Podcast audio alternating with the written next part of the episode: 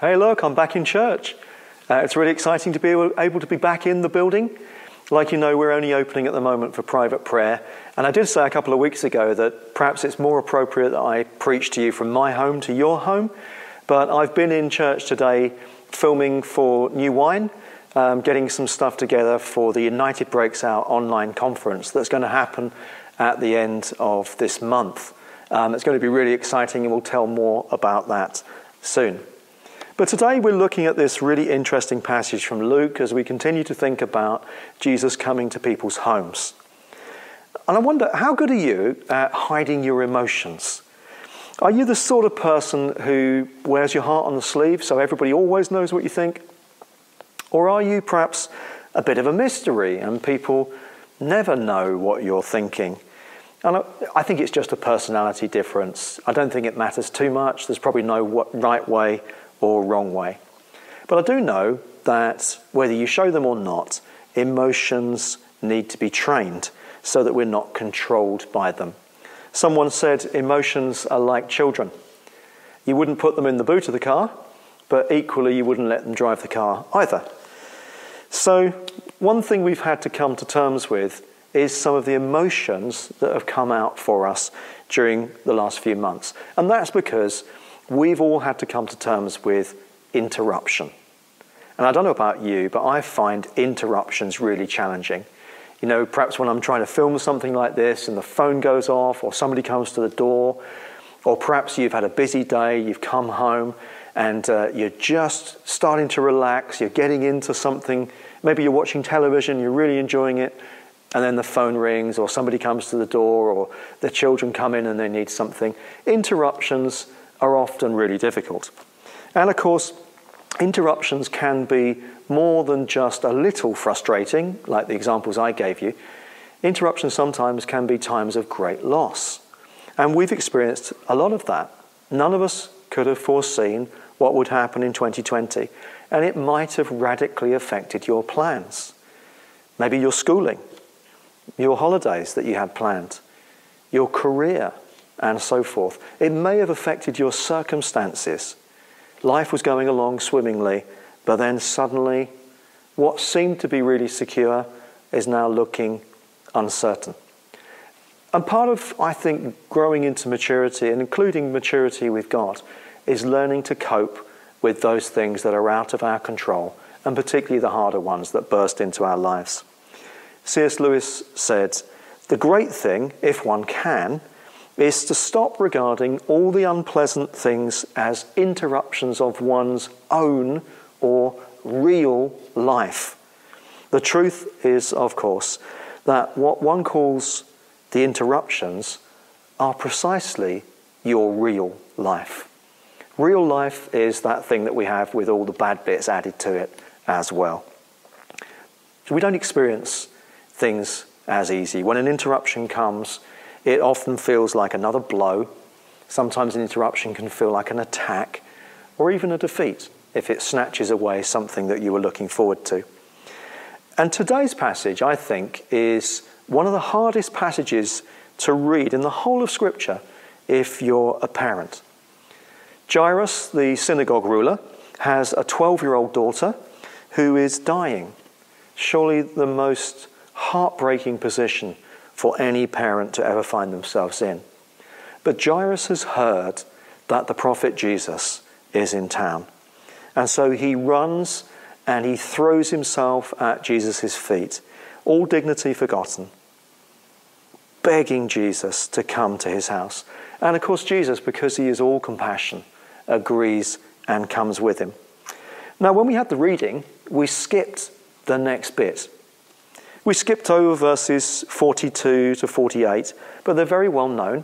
What happens is, as Jesus is responding to Jairus' request, and as together they're on their way to Jairus' home, an unnamed woman slips through the crowd around Jesus and she touches the hem of Jesus' cloak. She wants to do this because she has been struggling for years with an issue of blood and nothing can make a difference to her.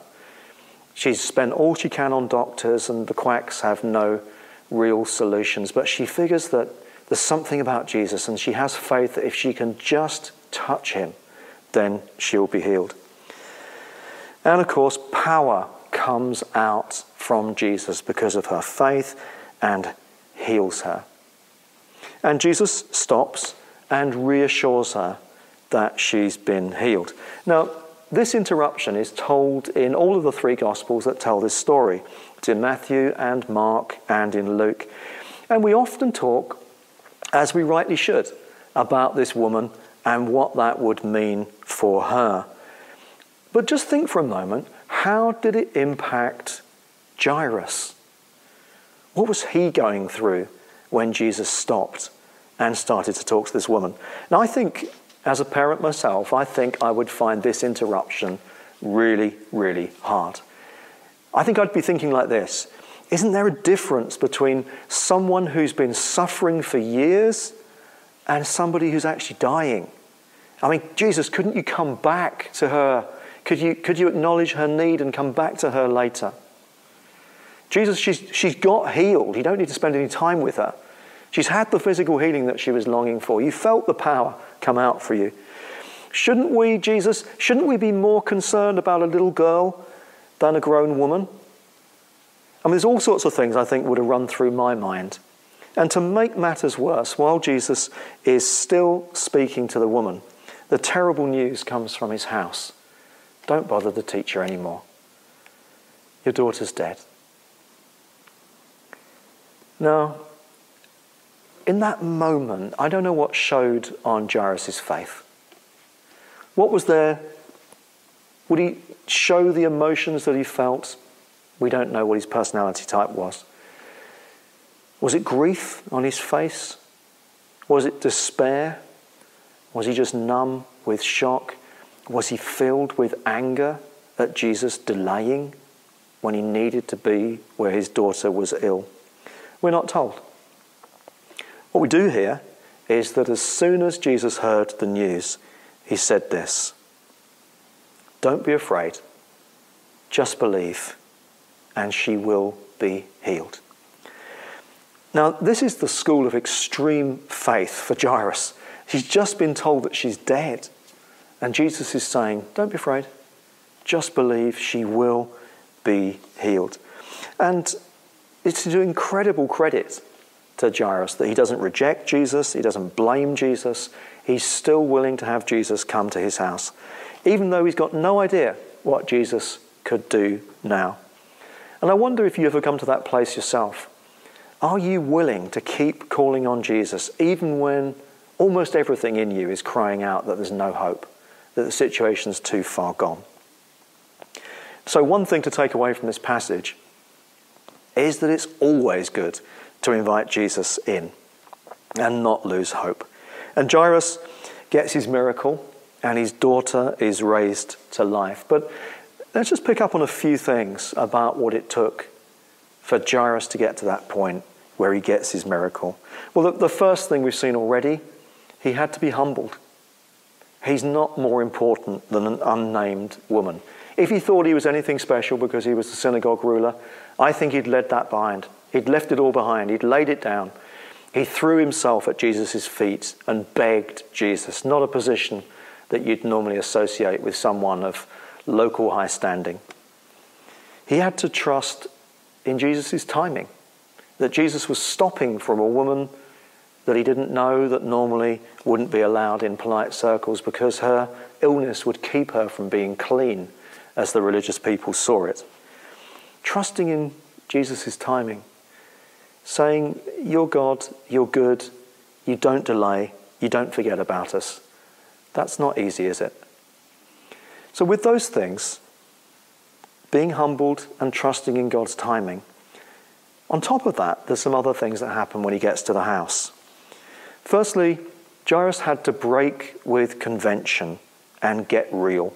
When Jesus got there, there was a crowd of professional mourners outside, wailing and tearing their clothes. This is the sort of thing that would be normal for a death in a Jewish household. People would come together and they would make a show of their grief, and, and usually they would get a little tip for what they'd done. They were professional mourners, but it was the done thing. But when Jesus got there, he didn't want those people there. He put them out. And he only allowed the child's parents and his closest disciples to come in with him to where the little girl was laid. Jesus wants people of real faith. And sometimes to have real faith means putting aside the people who are making a show of it all, getting real, being honest. The people who genuinely care are the people who are perhaps going to see a miracle because God flows along lines of love. So often we read that Jesus has compassion, and then the next thing we read is the person was healed. So he had to break from convention. On top of that, he also had to get past mockery as well. Jesus put them all out and said, Stop wailing. The child is not dead, but asleep. And it says they laughed at him. They laughed at him. I don't think Jesus was offended by that. I think he just recognized that these people can't embrace what God is doing. They just haven't got the faith to see the possibility that's there when Jesus is there.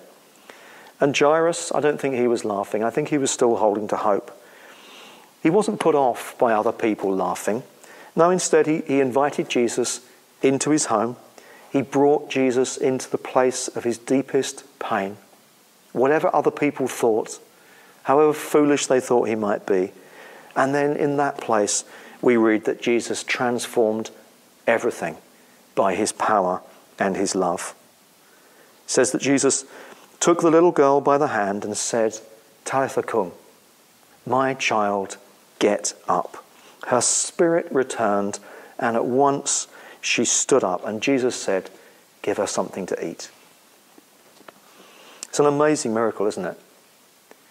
But I think the thing that spoke to me as I looked at it this week is what would it mean for Jairus?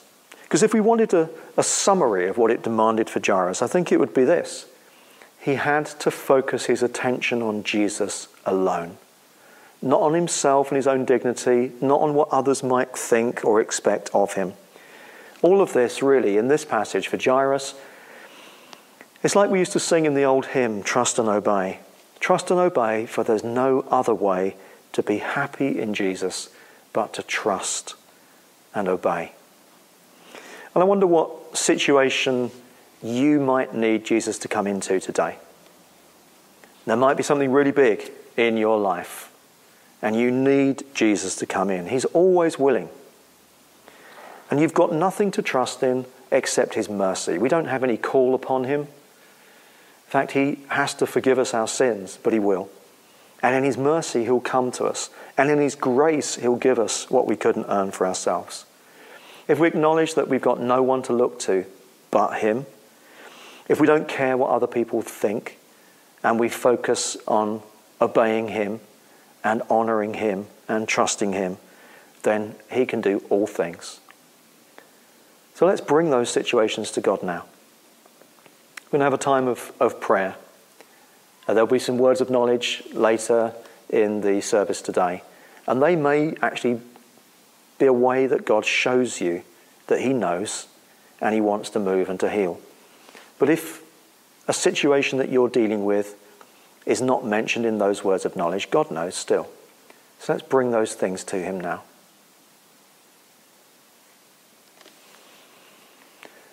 Lord Jesus, we want to thank you that you're always willing.